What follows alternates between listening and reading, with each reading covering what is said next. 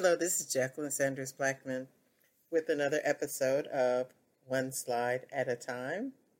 Um, but in fact, we're not going to do our typical one slide at a time. I am going to focus on one particular topic, but it, I have to admit, it takes more than one slide to actually illustrate this. So if you're listening to the, the podcast and happen to be on a mobile device where you're not actually seeing the slides, um, this particular one, I would say at some point, make sure you go online and actually look at the slides. And also, there's going to be a link in the description that allow will take you to the PDF. Because this particular one is about the different ways of splitting stories.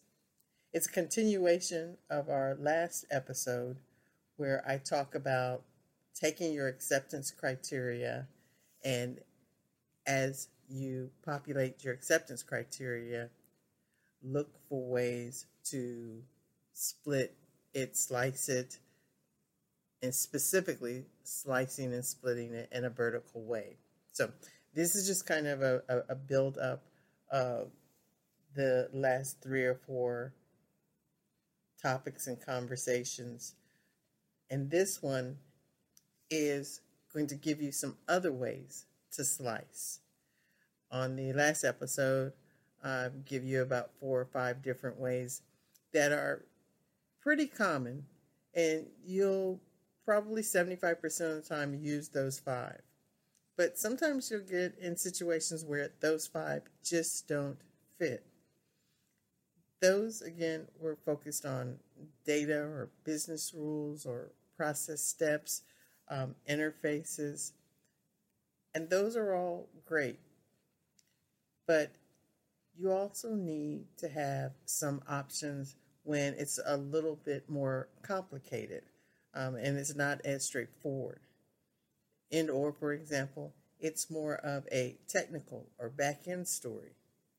You can't necessarily use interfaces and data and process. And so I just want to acknowledge that and give you some some other tips. So there are probably all told, based on my experience, about 21 different ways to, to split a story. And one of the things that I do from a practical perspective is it takes both the business aspect and it takes the technical point of view as well as testing. So I often use kind of a, a, a triangle uh, approach to when we're trying to determine what's the best way to split a story. And I make sure that all three of those perspectives are represented. Because from a business perspective, there might be a way to slice a story, but technically, it might be at odds. Uh, on the other hand, you might split a story and you think you're making the story smaller, but in fact, maybe you're actually increasing the level of effort from a testing perspective. So, putting those, uh, making sure that you have at least representation from all three of those perspectives is very important. And then from there, there may be others It doesn't just have to be a closed triangle. You can invite others uh, because sometimes you may need your designer there or your security. So it's all relative. But let me take you through a couple of examples. And then I think that you'll start to get the hang of it and then can just reference the job aid that I'm going to share with you, which again is a series of the slides that have the 20 to 21 different ways to split a story. The main thing that you're trying to do, and, and, and just giving it kind of put it in perspective, is imagine you have a body of work, and this body of work, a story, it's it's a pretty it's pretty large, and that's the reason why we're splitting it. And imagine that you're able to bring on a new teammate there's somebody available As a matter of fact, imagine you could clone yourself. So there's no doubt they're they're capable and they're a capable developer and and have the same knowledge level that you have. And so now there's an opportunity for you to split this body of work. Um, you may be splitting it down the middle, and maybe splitting it 75 25, and maybe um, yeah, splitting it 60 40, but some form of a, a split where that person can work on it in parallel. That's basically what we mean when we talk about story splitting. You're taking a big piece of work and you're splitting it. But in most cases, it might not be a second person that you're going to hand it off to. It might just mean we're going to do this piece now and that piece later. And in some cases, you may identify that this piece is mandatory, the other piece is optional. So this is the, the, the reason and the approach and the mindset for splitting a story. And I dare say, any big body of work, there is some way to split it that, again, doesn't increase the level of effort and that works with and works well um, for both development, the business, and for, for testing.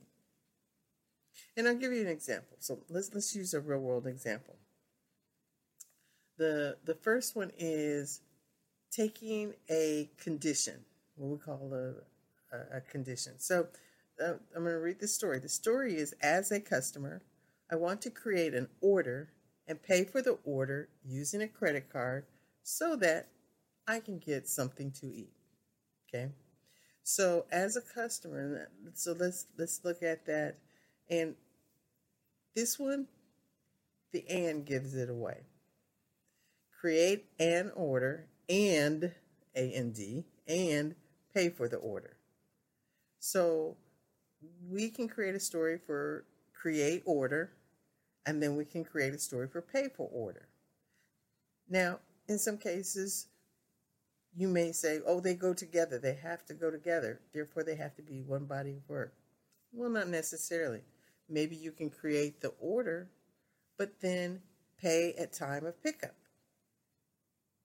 So those two can be created separately. And as a matter of fact, you may want to release the create order sooner, let customers use it, react to it.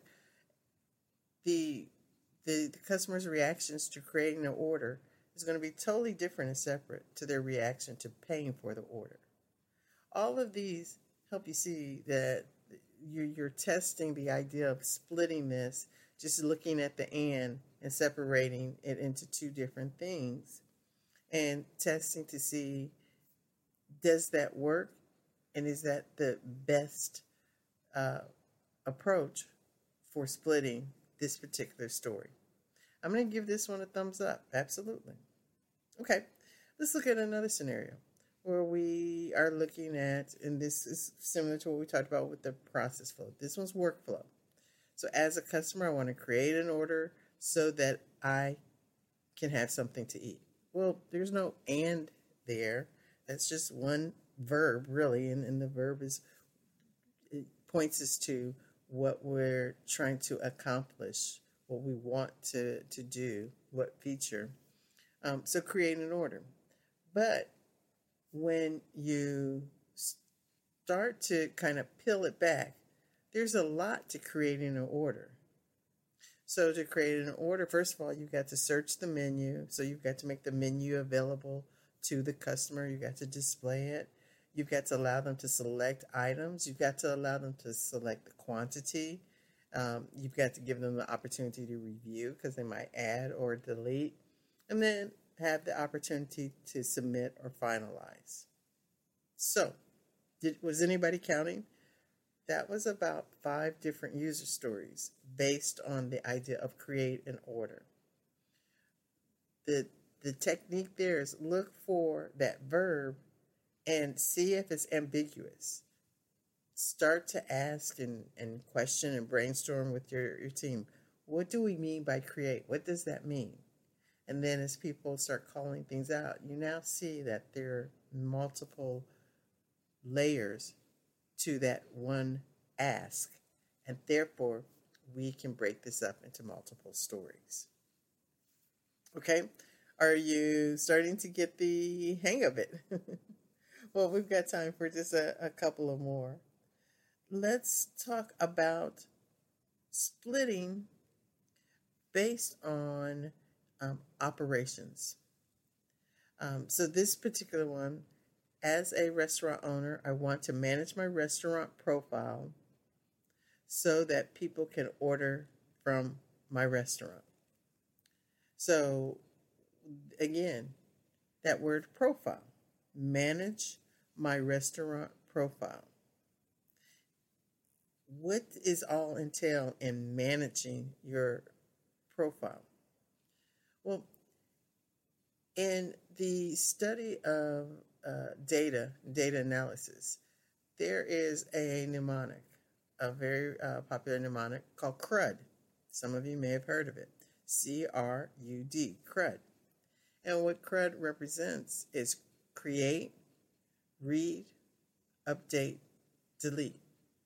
These are, by and large, the four key things that you do to a body of or bucket of data. So the bucket here is the restaurant profile. So you want to create the profile, you want to read or view, that's another word. You, when you're reading, you're viewing the restaurant profile. You want to update the customer or the restaurant profile, and you at some point may want to delete a restaurant profile. Let's say this is some app that lists all the different uh, restaurants like Yelp. So those are the things that you need to do to your restaurant profile. So CRUD is just a nice mnemonic to think about when you have a new uh, bucket of work. The the question is is okay, take CRUD and apply it, and there you have at least four. That's just a starting point. Four uh, stories up under that umbrella or theme of managed restaurant. All right. See, maybe now you're you're you're getting the hang of it. I'm going to start to go a little uh, quicker with some of the other follow-up examples because you'll find these in the job aid that's available in the link and the detail of this podcast. Um, another example is the zero, one, and many scenario. So let's say, for example, you're placing an order. A restaurant, as a, a uh, restaurant patron, I want to place an order. Well, in placing the order, there is a, a range from you might want to place an order with one item, you might want to place an order with many items, um, and you might want to test the boundary and see what happens if you try and place an order with zero items. These all can be separate tests. One of the things you even heard me say previously is test the most common scenario. And for example, in this case, the most common thing might be to order one item. And let's make sure that we can be successful in ordering one item, one meal. And if that's successful, then in our next iteration or our next sprint, we start ordering multiple items and moving them in and out and changing the uh, quantity. And then last, you can test that outer boundary, something that won't happen that often, but you still want to make sure that it can be successful. And that would be testing with zero items. All right. The other piece is uh, another uh, way of looking and slicing is look at the major effort and the minor effort. There may be one particular piece that once you do the major effort, then the other pieces, when you do the subsequent stories that are split off of it, it's a lot easier. So, for example, when um, processing credit cards and knowing that you're going to process multiple types of credit cards, there might be American Express, there might be Visa, there might be Discover, there, and then there's there's Mastercard. Well, based on industry data and, and requirements, American Express is probably the most complex. So your fourth story, if you focus on American Express, it's kind of like if you can write the code for American Express, then MasterCard, Visa, and Discover, when you do those and subsequent stories or sprints, it'll be able to capitalize about what you've already learned from the American Express perspective. All of these, uh, we continue to go through and talk about variations on, on data, data boundaries, uh, interface uh, variations.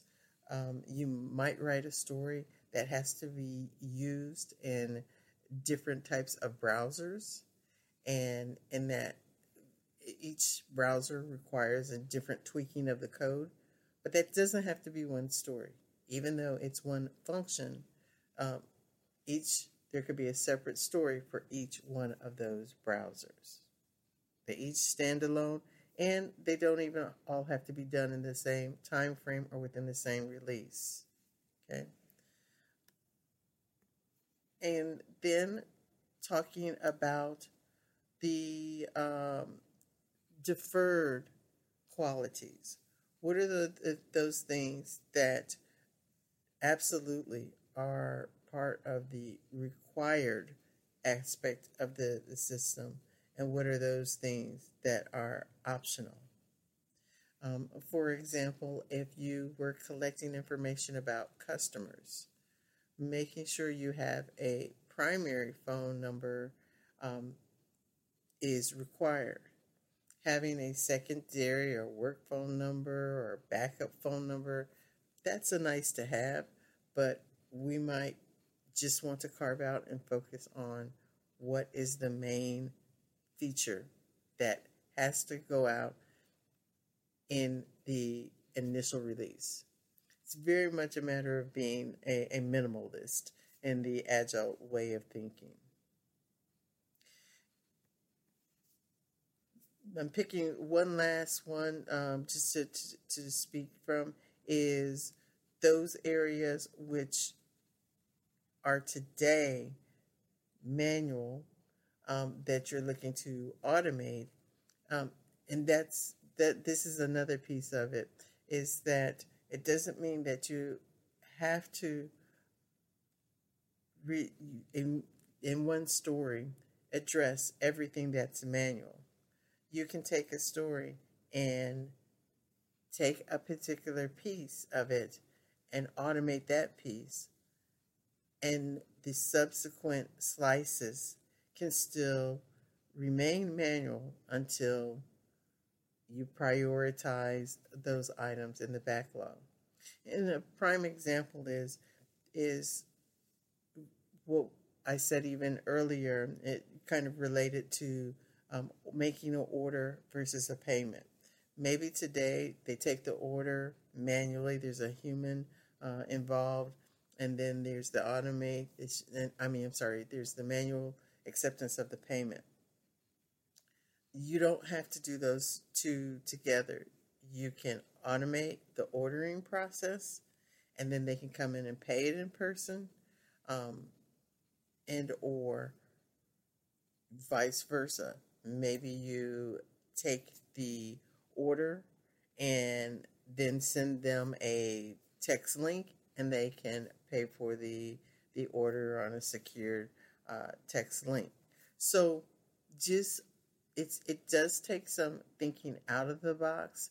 Um, it, it you really have to kind of challenge yourself because it's so easy to make an assumption that each piece goes together and cannot be separated. And separated for the purposes of building. Yes, they'll come back together for the, uh, oftentimes the deployment or the release. Um, that's a given, but but separating out from a planning perspective and from a uh, building perspective uh, and the opportunity to create these small slices and test them and to demo them and to get feedback and reaction before building the whole. So, this is this is again a deep dive focus on story splitting. I think you're really to like the, the job aid that I'm to share with you. Um, and just continue to, to stay tuned. This isn't the last, I'm sure, that I'll be talking about story splitting and the various nuances. So, again, thank you for joining.